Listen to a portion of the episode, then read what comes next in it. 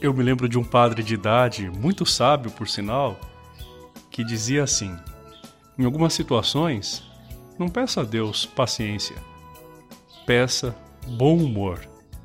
O próprio Papa Francisco, também ao mencionar a oração do bom humor de São Thomas More, comenta: se nós temos senso de humor para valorizar esta oração, é porque Deus também o tem como fonte de ânimo.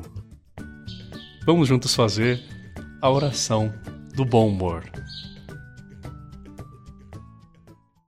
Senhor, dá-me uma boa digestão, mas também algo para digerir. Dai-me a saúde do corpo, mas também o bom humor necessário para mantê-la. Dai-me, Senhor, uma alma simples, que saiba aproveitar tudo o que é bom e que não se assuste quando o mal chegar, e sim que encontre a maneira de colocar as coisas no lugar.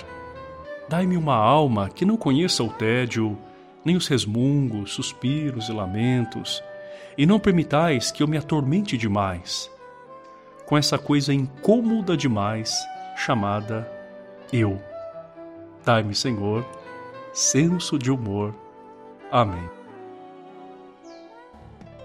Meu irmão, minha irmã, aceite a sua imperfeição sem deixar de querer ser alguém melhor do que você foi ontem.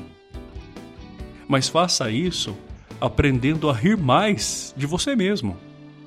Apenas assim você vai conseguir ser uma pessoa mais leve, mais misericordiosa em relação às imperfeições dos outros, com mais entusiasmo, mais feliz.